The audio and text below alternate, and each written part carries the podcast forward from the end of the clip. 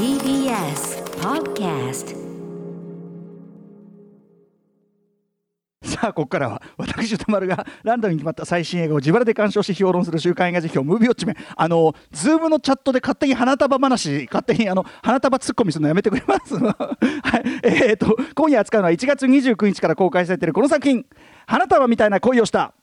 はいこれ私先ほどオープニングで言った大友良英さんのね、えー劇伴、えっと聞くだけでちょっと涙腺が激しく刺激されて危険という、えー音楽でございます、えー東京ラブストーリー最高の離婚など数々のヒットドラマを手掛けてきた坂本雄二のオリジナル脚本を菅田将暉と有村架純の主演で映画化。終電を逃したことから偶然に出会った、えー大学生の山根麦と八谷絹、え2人の5年間の恋を描く。監督は坂本雄二脚本のドラマ「カルテット」の演出も手掛けた土井信弘さんということでございます。ということで、えーこのね花束みたいな恋をした見たよというね、えーウォッチメンの皆さんからね感想メールいただいております。感謝報告。ありがとうございます、えーメールの量はとても多い。これあの評判がねもう去年の試写の段階からすごくね伝わってきたんで評判広がってるんだと思います。実際ヒットしてる、えー賛否の比率は褒めの意見が8割残りが良くなかったという声でございました。主な褒めの意見としてはラストで号泣。今年の暫定ベスト。これはアトロクリスナーに刺さる。とても他人事人事とは思えない、えー坂本雄二脚本らしい特徴的なセリフ回しも堪能できた。主演2人の演技はもちろん美術撮影全てが良いなどございました。また多くの人が自分の話をするのも今作の感想の特徴。やっぱり自分のね自分史を投影、えーするタイプのね作品ですよね。猛然と自分の話も自分のことも思い出すという記憶のちょっと扉を開かれたりも、しますよね、えーまた出てくる、えーサブカル的な固有名詞に愛情を感じず冷めてしまったとか恋愛経験に乏しいのでピンとこないといった声もありました。まあねそれもね。はいえー、といったあたりで代表点をご紹介しましょう。ラジオネームこれなんだ？DXDXD でいいのかな？D バー D×D×D なのかな？えっ、とね花束みたいな恋をした。奇跡のような5年間の恋愛に悶絶しました。早くも今年度ベストです。500日のサマービフォーシリーズ系統かと思いますが日本映画でこのテイストはあまりない気がします。アトロク的に言えば何かが始まる音がする YOK の予感で何かが始まった人たちの話ですね。予感がする音がするって言ってましたからね、えー本作の一番のポイントはポップカルチャーによって恋愛関係を築き労働によって恋愛関係が崩れる点だと思いますっていうね、えーこれは須田さんが本作の PR 番組で言っていたことですがカルチャーという部分で現代的なあるあるでいうとメディアも発達して俺らはこれが好きという小さいコミュニティが増えてその中の盛り上がりを描くのが山っぽいっすねとのことでした。本当にその通りで今ポップカルチャーが細分化かつ供給過多の中たくさんの最小単位のコミュニティができていてたまたま出会った人が全く同じコミュニティって奇跡に近いです。ほぼうちの本棚じゃんっていうぐらい同じ。だからこそ後半の展開が残酷なんです。合わせ鏡のような関係性だったのにもかかわらず次第にずれていき奇跡のような関係が崩れていく。この2人の関係を刻むものこそが労働だったと思います。麦のイラストのギャラがもっと上がれば好きなことを仕事にできたし心の余裕がななくなったのも就業時間は5時までと求人出して全然守らないブラック気味の会社のせいです。個人的なことにはなりますが自分も当時付き合っていた彼女と別れたのは同じような原因です。自分は長時間労働しているのに彼女の方は実家暮らしで自分は好きなことして生きるというスタンフで過ごしているのがどうしても受け入れることができなかったのです。今では間違いだったと猛省しておりますが2人の関係性に規律を入れるのは、えー恋敵病気身分の違いでもなく労働という社会のシステムそのものという点がこの映画の身近なものだと感じる一番のポイントだと思います、えーこの辺りは今までテレビドラマで長時間労働児童虐待パワハラなどの社会問題を描いてきた脚本家坂本雄二のエッセンスがにじみ出ていたかなと思います。そして終盤でのファミレスでの一連のシーンに感情でのダムが決壊しました。あの結論を出せなければブルーバレンタインレボリューショナリーロード燃え尽きるまでみたいなことになっていたでしょうね。そうかだから無理して持続してもねっていうことがあるかな、えーコロナ禍の今例題前で終電を逃して出会うなんてことはなかなかできませんがそれでも花束みたいな恋をしたみたいな恋をしたくなりましたというご意見でございます。あえっとね本当に皆さんいろんな形のメールねあのいただいてて全部ご紹介したいんだけどね良くなかった方もご紹介しましょう。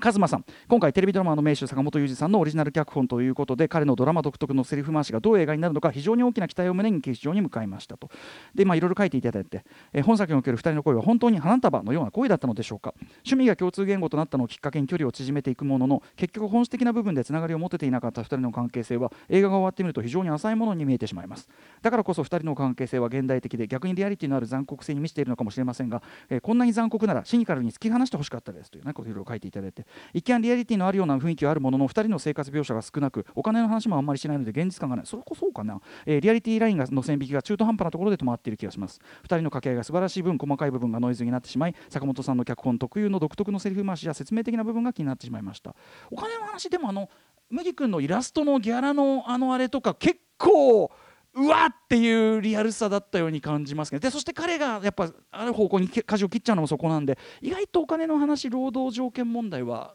敷いてある気がしますけどね。はい。まあ乗れなかった方がね。いても当然だと思いますが。はい。ということで花束みたいな声をした私もあ皆さんメールありがとうございます、えー、テアトル東京でですねあのいつも毎週ねあの2回3回見たりするのはあの当たり前なんですけどあの結構このコーナーで「スター・ウォーズ」初日とか以外の例外を除いて初めて連続で2回見てしまいました。はい。えー、ということです。非常にあの入ってましたねお客さんもね。さすが鬼滅応対公衆1位だけのことあるかなと思います。ということでですねまあ、これまでにも、あのー、恋愛映画というより恋愛についての映画つまりその暴力映画ではなく暴力についての映画があるように、まあ、恋愛についての映画、まあ、要はあの僕がお気に入りジャンルとしてよく言う、まあ、倦怠夫婦もの倦怠カップルものっていうのはまさにその一部。恋愛について考察する映画というか、えー、恋愛について思考させられる映画というか、えー、その系譜でのね、まあ、傑作名作いっぱいある。要はですね恋愛の成就がゴールになっているわけじゃない話、まあ、いわゆるラブコメロマンティックコメディとかだと恋愛の成就がゴールだったりしますけどそうじゃなくてむしろその先の困難や絶望を描く、えー、ひいては我々自身のその人生のその性の限界というかな限定性というか、えーまあ、でもそれが限定的だからこそ非常に、えー、だからこそ尊く愛おしいというのを、えー、浮き彫りにして描くようなそういう、まあ、系譜での名作名作映画シーンはですね、えー、いろいろあるわけなんですがその中でも特にですね恋愛の一番いい時期ともうダメになっちゃった時期を一つの作品の中で対比させるというまさに鬼畜の所業とも言うべきストーリーテリング技術により我々観客の心のかさぶたをですねメリメリと剥がしにかかってくるタイプの、まあ、傑作群というのが、まあ、ちょいちょいありまして例えば、まあ、僕の映画表で扱った中で言ってもやはり、えー、2010年「ブルーバレンタイン」あるいは2009年の「501のサマー」であるとかですね、えー、あるいはそうした構成、あのー、要するにブルーバレンタインとか501のサマーっていい時と悪い時をこう交互に、えーと、カットバック的な感じで見せるみたいなそうした構成のひょっとしたら元祖と言えるかもしれない1967年スタンリー同年、えー、オードリー・ヘップバーン主演のスタンリー同年監督オードリー・ヘップバーン主演の、えー、いつも2人でというね。ちなみにこれあのパンフレットの大友義秀さんのインタビューでオードリー・ヘップバーンを輝かせるためにヘンリー・マンシーンが曲を作るような、えー、方法じゃないななんてことを発言してる。これはもう明らかにこのいつも2人でのことを書いてる。つまりいつも2人でみたいなアプローチは取れないなと思ったぐらいやっぱりあのこ話の構造としては近いなと思われたということだと思うんですけどね。はい。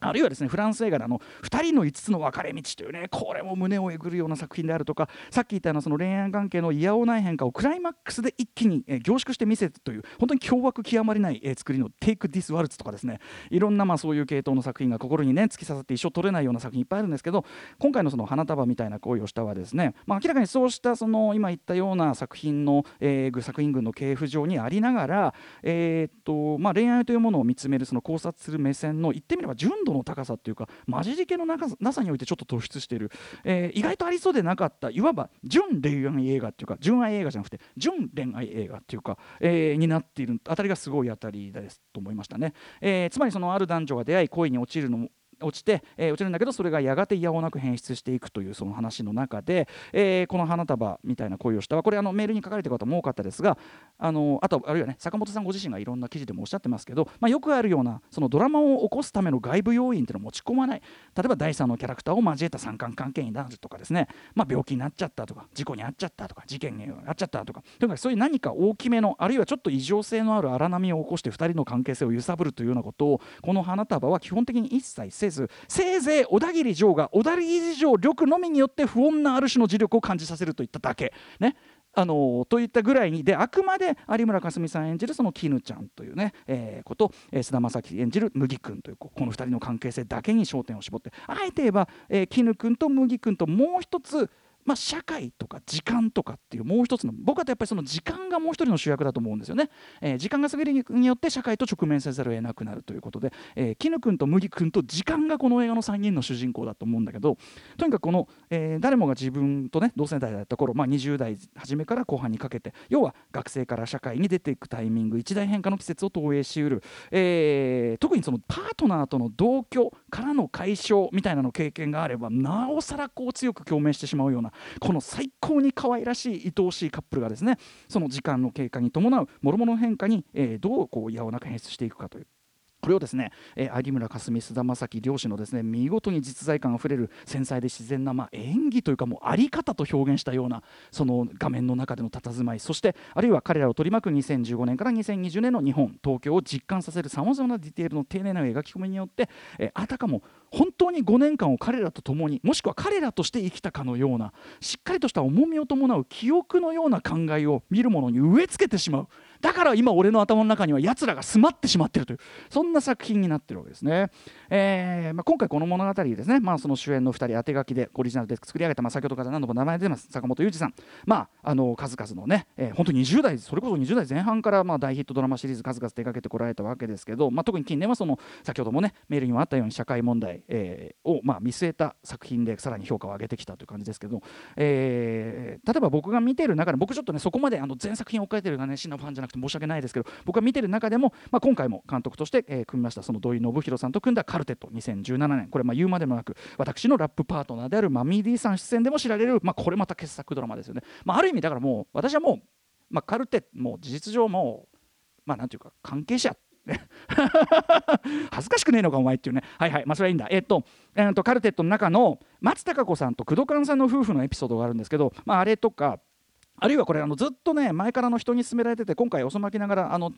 一気見をしたんですけど今週、えっと、最高の離婚とかね。あとまあ考えてみたらその出世作である東京ラブストーリーだってそうなんですけどさっき言ったようなその倦怠カップルもの、えー、実は非常にその坂本さん得意とされてるというか繰り返し描いてきたとも言えると思うんですよね、えーまあ、今回の花束にもそのカルテットのその松松高子工藤館夫婦の何ていうかなお互い共有したいところが共有できない悲しみであるとかあるいはその最高の離婚における特にやっぱり恋愛初期と今の対比であるとか、えー、そしてその東京ラブストーリーの特にやっぱりあのちょっと意外なまでにドライな着地っていうかな。あの感じなどなどですね、えーまあ、これまでもその岡本裕二作品で描かれてきたような他の作品もきっとエッセンスね、まあ、あのファミレスでの会話とかね。あのいつかこの声を思い出して泣いてしまうのクライマックスのファミレスの会話とかも含めて、まあ、ある種そのエッセンスが研ぎ澄まされ、まあ、その集約されている一作というふうにも言えるんじゃないでしょうか。ちょっと集大成的な感じもあるかなというふうに思います。えー、まああ、お話の作り自体はですね先週の実は先週の KCIA ナムさんの部長たちと同じですよ。ラスト近くから始まるんです、ね、でお話全体の行き着く先っていうのは先に示す作りなんですね。だからね、はい、これあのちなみに坂本さんが自分はその映画にあまり向かない作り手だと思ってたと。要するにテレビドラマシリーズはあの結末をというか行き着く先をあまり考えずに作ることができてそれが好きだからっていうふうにおっしゃってるんだけど、まあ、この作品のように行き着く先が先に設定されてそこにっていうことであればこれはうまくいった例というふうに言えるかもしれませんけど。特にですねこの話肝となるのはやはり、えー、これ僕の表現で言うと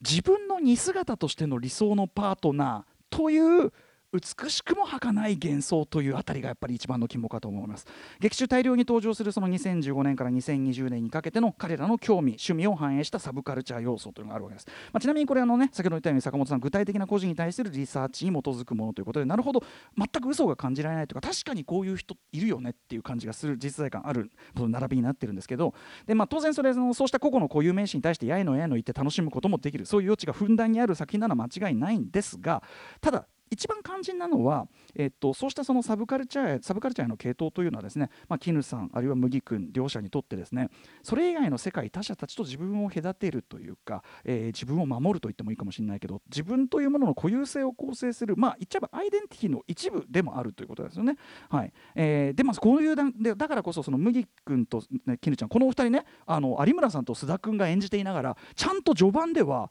周りの人に埋もれている人に見えるというあたりがやっぱすごいですね役者さんってね、えー、だからこそ序盤彼らが互いに共通するものを一個一個見つけては距離を縮めていく。要するに自分の似姿をついに見つけた、えー、ソウルメイトについに出会った的な喜び、えー、というそれがでそれをだからその自分にとって大切な何かと置き換えつつ見ることができるんです観客我々は。だからあのこう溢れ返る固有名詞たちは全部分からなくてもいいむしろ分からない方がこの2人は分かってるっていう2人のこう優勢が際立つからむしろその方がいいくらいなんですね。はいえー、というものだと思ってください。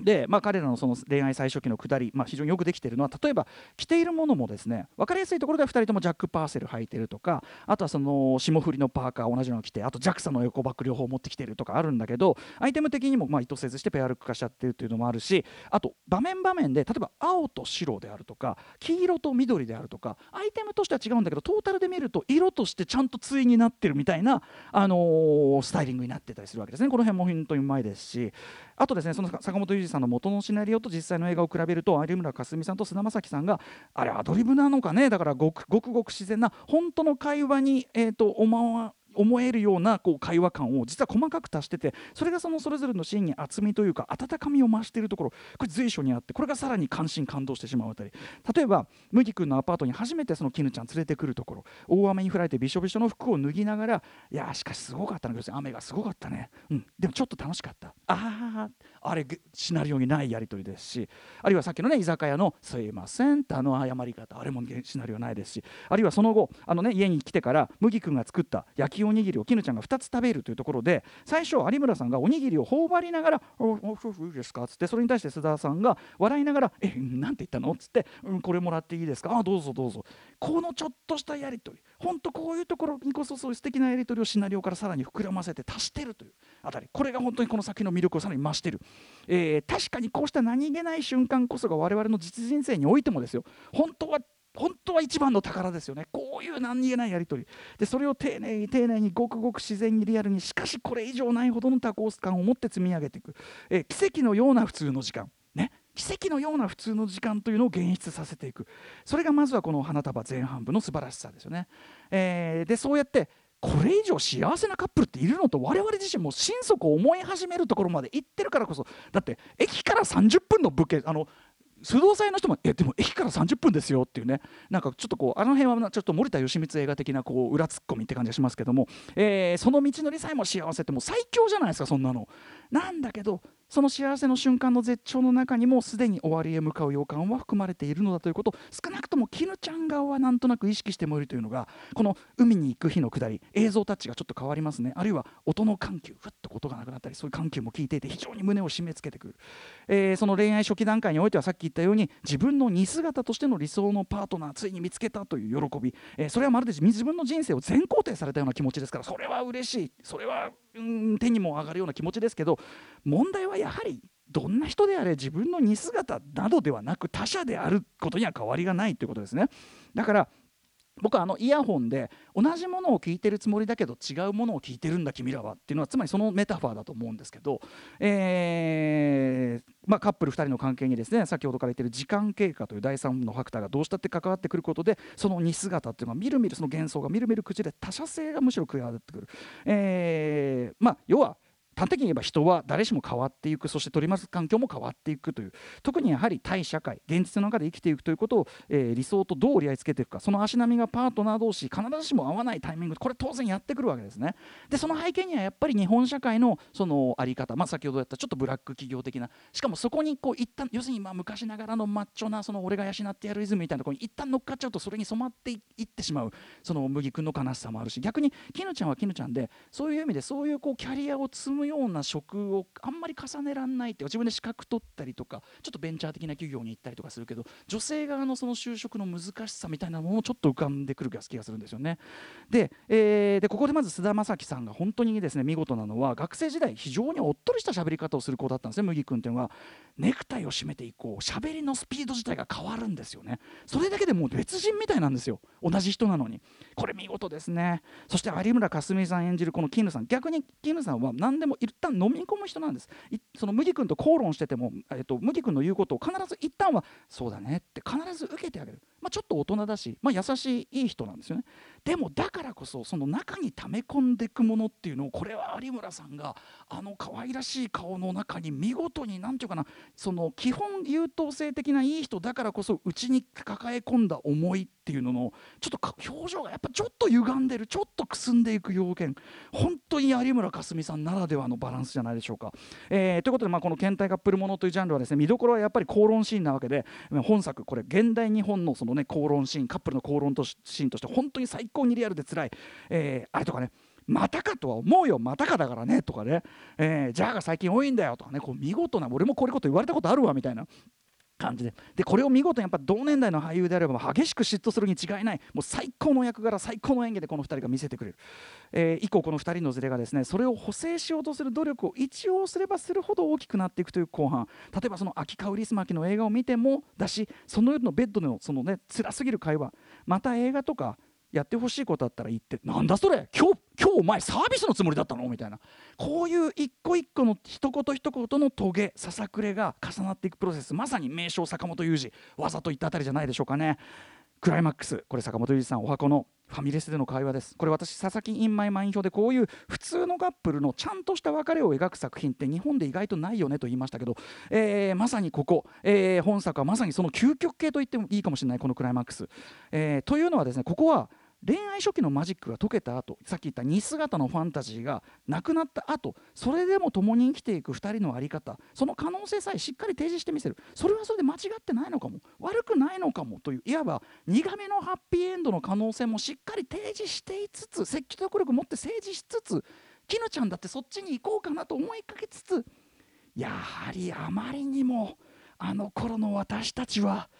輝いていすぎた。眩しすぎたってことなのかな？でもねその輝きを背に生きていくその先の人生あの思い出があるからこれからの人生も素敵なんじゃないというこの着地。後味はこの種の作品の系譜としては異例なほど爽やかです。特にエンディングの切れ味。伏線回収としても見事そのものだし本当に思わず拍手したくなる。日本映画の近年でこんな見事に終わる映画ちょっとないんじゃないかな？最高の終わり方ですね。えー、とにかくま先ほどから言ってるように僕の今頭の中心にはですねこの映画がそしてこの中で生きていた彼らが住み着いてしまった、えー、そしてきっと見た人の多くがそう感じるタイプの映画ということじゃないでしょうか、えー、彼らに幸あれそして、えー、我々自身の人生にもですね、まあ、例えばその大好きな人との時間や記憶これからさらに大切に生きていこうというふうに、えー、思える大事にこう花束のように抱えながら生きていこうと思えるそんな映画でございました。一応カップルで見るよりはそれぞれ別個で見て大事なにしようという気持ちを持って帰るのがよろしいんじゃないでしょうか。若干カップルで見終わった人は出終わったと気まずそうでした。ということでこれは何つうか結構な射程を持った名作じゃないかなと思った花束みたいな恋をした。ぜひぜひ劇場でウォッチしてください。あのトイレットペーパーは地元で買い問題に関してなんかね飛田急は駅前にそういう店がなくて不便なんですって。はい。ということで来週の候補作品6作品を発表いたします。まず最初の候補はこちら。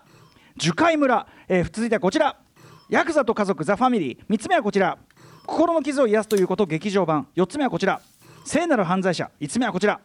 ジャスト6.5戦いの証。そして最後の候補はリスナーカプセルですラジオネームたけさん僕が来週ウォッチしてほしい作品はプラットフォームです。社会構造を不思議な部屋と食べ物を使って描いている点で話も映像表現もかなり辛く見終わった後はクラクラしてしまいましたがなぜか食べなきゃと思いハンバーガー食へ書き込みました 嫌な感じ、えー、食べ食かける嫌な感じ表現なので山本さんのお話も聞いてみたいです。よろしくお願いします。ということで Let's ガチャ time。プラットフォームはね複数の方からいただきましたね。ありがとうございます。山本さんにおすすめだって。来週は何？来週は何？いきます。アンコロリンあれ？あ出たあああ出た。詰まった。あそれねもう一回もう一回ね戻してもう一回戻してコインを入れてもう一回回すといいもう一回入れる、もう一回入れます。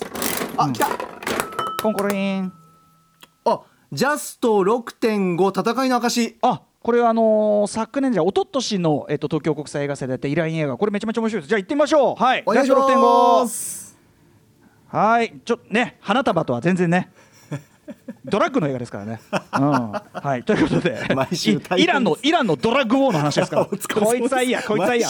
こいつはいいや、えー、ということで、えー、この映画をね見たという方の感想をお待ちしております、えー、また評論してほしい作品も募集中です。リスナー枠に採用された方には現金2000円をプレゼントいたします。宛先はどちらも歌丸アットマーク TBS.CO.JP まで番組公式サイトには過去の評論の全文書き起こしもアップしております。のでよろしくお願いいたします。ちなみに花束に関してはこれはもうあのネタバレ前提あの大放段階やってもいいかもねポッドキャストとかでね。はい。ちょっとそのあたりも計画しております。以上瞬間映画辞表ムービーウォッチメンでした